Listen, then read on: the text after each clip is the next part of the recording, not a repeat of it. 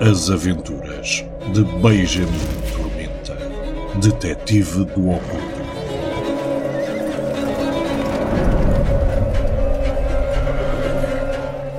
O Deus das Moscas tem fome. Por Luís Corte Real.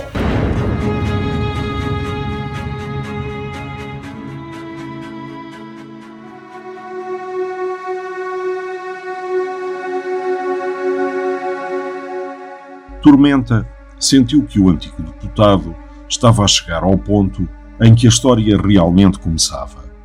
Sentou-se novamente no canapé, pousou o copo e preparou-se para acender o cachimbo que puxou da mala. E uma certa noite, no coração do Cairo medieval, já todas as lojas cerradas e mergulhadas numa escuridão agoirenta, e indo nós, já um pouco embriagados, pois que Basílio levava sempre uma garrafa de gin na sacola, aconteceu aquilo que nos trouxe aqui hoje, Senhor Tormenta. Ali foi plantada a semente que levou a minha sobrinha. Quando calcorreávamos um labirinto de ruelas estreitas e fétidas, perto do bazar de Khan al-Khalili, deparámo-nos com uma cena de extrema violência num beco.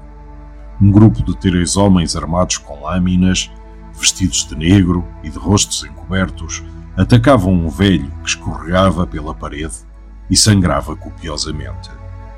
Não sei se por estarmos embriagados ou se por verdadeira piedade para com o ancião, levantámos os bengalões e partimos em seu auxílio. Teríamos morrido às mãos daquele grupo sinistro de assassinos se por mera sorte um grupo de oficiais do exército de Muhammad Ali todos eles mercenários franceses, não se tivessem a piedade de nós quando passavam perto. Os atacantes fugiram e os militares foram atrás deles. No beco ficámos apenas nós. Julião, sangrando do braço, eu, aterrado, a ajudá-lo a levantar-se, e Basílio a agitar o bengalão no ar, como se fosse um espadão medieval, a gritar por Dom Afonso Henriques e Martim Muniz, em jeito de cruzado, acabado de conquistar Antioquia. Berrei-lhe que voltássemos para o hotel sem mais demoras, mas ele foi espiar o velho. Estava moribundo. Eu nunca vira tanto sangue na minha vida, os seus olhos grandes a refletir o luar que espreitava entre farrapos de nuvens azul escuras. Aquele maldito luar do Cairo. Mas a Basílio não bastava derrotar os infiéis, era necessário pilhá-los. E então arrancou do chão o saco que o ancião ainda tentava segurar e correu atrás de nós. O velho ganiu como um animal. Não percebi na altura se porque morria, se porque lhe roubavam a mercadoria. Mas chegámos intactos ao hotel e eu próprio tratei do braço de Julião Junqueiro. No dia seguinte, partíamos para Alexandria, de onde seguiríamos para Marselha, e um coupé veio buscar-nos. Julião dormitou no carro depois dei-lhe suporíferos. Basílio agarrou-se a um tombo espesso e vil que nunca lhe vira, e eu olhava à volta, com a sensação de que a aventura desagradável da noite anterior ainda não terminara. E pude jurar que vi o velho do beco a espiar-nos de uma esquina. Não havia gratidão no seu olhar por lhe termos salvado a vida. Apenas ódio. Um ódio antigo que me acompanhou o resto da viagem. E o maldito Basílio, agarrado àquele livro, que fora do velho, o livro que ele não mais pousou até desembarcar em Lisboa. Mal podia eu saber como esse volume iria desgraçar as nossas vidas. Seguiram-se cinco décadas de sofrimento e pavor. A última vítima foi a minha sobrinha. E se Vossa Excelência não conseguir colocar um fim a isto, essa maldição, que roubamos a um velho moribundo numa viela escura do Cairo há tanto tempo, vai continuar a matar.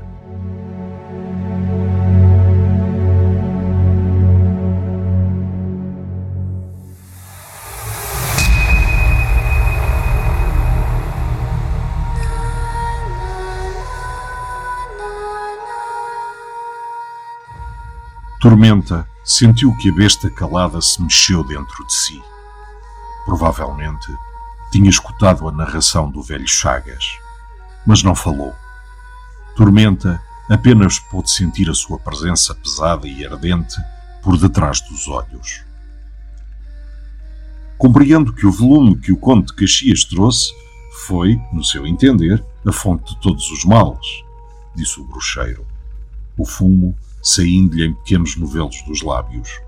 Mas não consigo ainda descortinar a razão. Não era um livro qualquer, Sr. Tormenta. Era um grimório. Um receptáculo de saberes banidos e malditos. Um covil para os pesadelos mais imundos com que a espécie humana alguma vez se cruzou. Era um livro que nunca deveria ter existido. O detetive não respondeu, mas um ligeiro menear da cabeça encorajou Urano Chagas a continuar. As faces do homem idoso, agora mais rosadas, a voz a esganiçar numa exaltação de medo e nojo. O Basílio de Noronha nunca mais foi o mesmo. Tinha um diploma jurídico da Faculdade de Cânones, tirado com facilidade e distinção. Até já receberam um escritório, arreado pelo pai, na Rua do Carmo, com bons clientes a aguardar o início da atividade. Pois nunca entrou sequer nesse gabinete. Não saiu do quarto durante semanas depois de regressarmos. Não comia, não se lavava, desembaraçava-se da família com impropérios. Acabaram por me chamar, por ser o seu melhor amigo, mas também o companheiro da malfadada viagem. A mim, Basílio abriu a porta. Abraçou-me, alegre, numa exultação endoidecida. E que visão eu tive! Nunca me hei de esquecer. Ele mudara tanto em apenas um mês. Desgranhado como um fadista, imundo, olhos sanguíneos, a boca gretada, o quarto transformado num cisqueiro. E o maldito grimório aberto sobre a sua cama, que Basílio usava não para dormir, mas para trabalhar. Disse-me que dormia no chão, em cima do tapete, como um cão.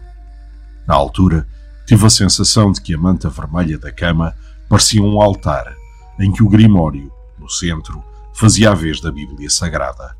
E à volta, cobrindo cada palmo da manta, papéis e mais papéis, cobertos da sua caligrafia pequenina e frenética, em línguas que não eram o latim ou o grego, e que, percebi de imediato, Noronha que eu conhecia não podia compreender.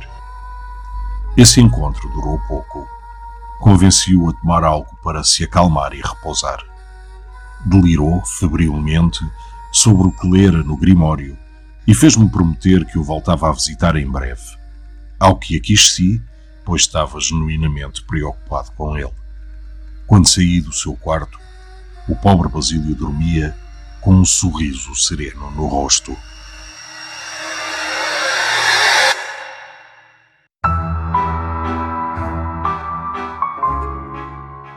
Alguns dias depois, recebi um convite no escritório. Um cartão, escrito na sua letra normal, não naqueles rabiscos nervosos, convocando-me para estar, naquela mesma noite, no Palacedo dos Condes de Caxias, em Sintra. Teria recusado até um convite de Dom João VI se me obrigasse a deslocar a Sintra com tão pouco tempo de preparo. Mas era o meu bom amigo Basílio e não o podia desamparar. Fui logo a correr para casa, onde me aguardava o Julião Junqueiro, pois também ele havia sido convidado, e procurava-me para saber se eu ia. Assegurei-lhe que sim, que não poderíamos falhar ao nosso amigo quando mais necessitava de nós. Mudei de roupa, chamei um fiacre e lá fizemos a estrada de Sintra, já com a noite a cair. Na viagem, coloquei Julião a par da situação do nosso amigo comum Sempre acreditámos que o Grand Tour nos iria trazer experiências inesquecíveis, mas não aquelas.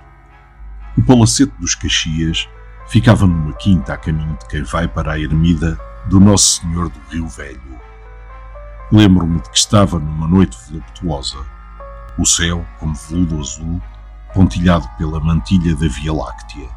A mata, à nossa volta, embrulhava a estrada com os aromas do outono e o cantar etéreo das corujas. Basílio aguardava-nos no portão da propriedade. Abraçou-nos aos dois e reconheço que fiquei aliviado quando o vi.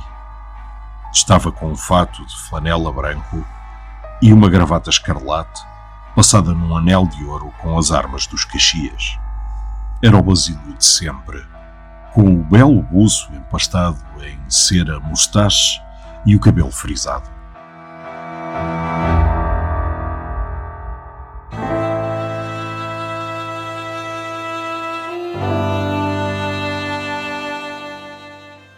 Urano Chagas interrompeu a narração para dar um golo no seu copo e retomou, maquinalmente. O palacete tinha a sala iluminada. A maioria dos móveis continuavam cobertos com lençóis, pois os Noronha só lá iam no verão. Mas Basílio tinha preparado, no centro da sala, que dava para os jardins com grandes arcos envidraçados, e diante de uma chaminé que fumava com vigor, uma mesa com três cadeirões. Servimos uma madeira e deixou-nos à vontade para lhe fazermos perguntas. O único sinal da sua ansiedade eram os cigarros que fumava sem parar e o facto de se sentar na ponta do cadeirão, como se pretendesse pular a qualquer momento, em vez de se afundar com indolência, como sempre fazia. Mas mesmo assim, muita da minha inquietação com o seu estado foi-se desvanecendo. Sim, aquele era o nosso Basílio Soltava pilhérias, recordava com gosto peripécias do Grand Tour, particularmente as belas moças que havíamos conhecido. Só não falou do Cairo. Pouco depois, chegou um carro da vila. Vinha do Lawrence, com o nosso jantar, agasalhado numas valentes panelas que ainda fumegavam. Recordo-me que era sopa de ervilha, vitela estufada, amêndoa torrada e queijadas para finalizar. A refeição arrastou-se até altas horas da noite. Bebemos muito, o bom colares da região, e só isso explica o que aconteceu. O que deixamos acontecer.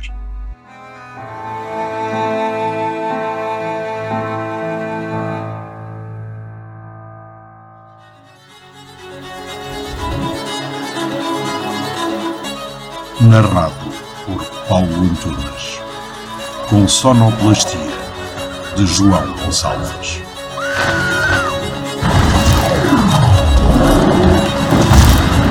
O Deus das Moscas tem fome.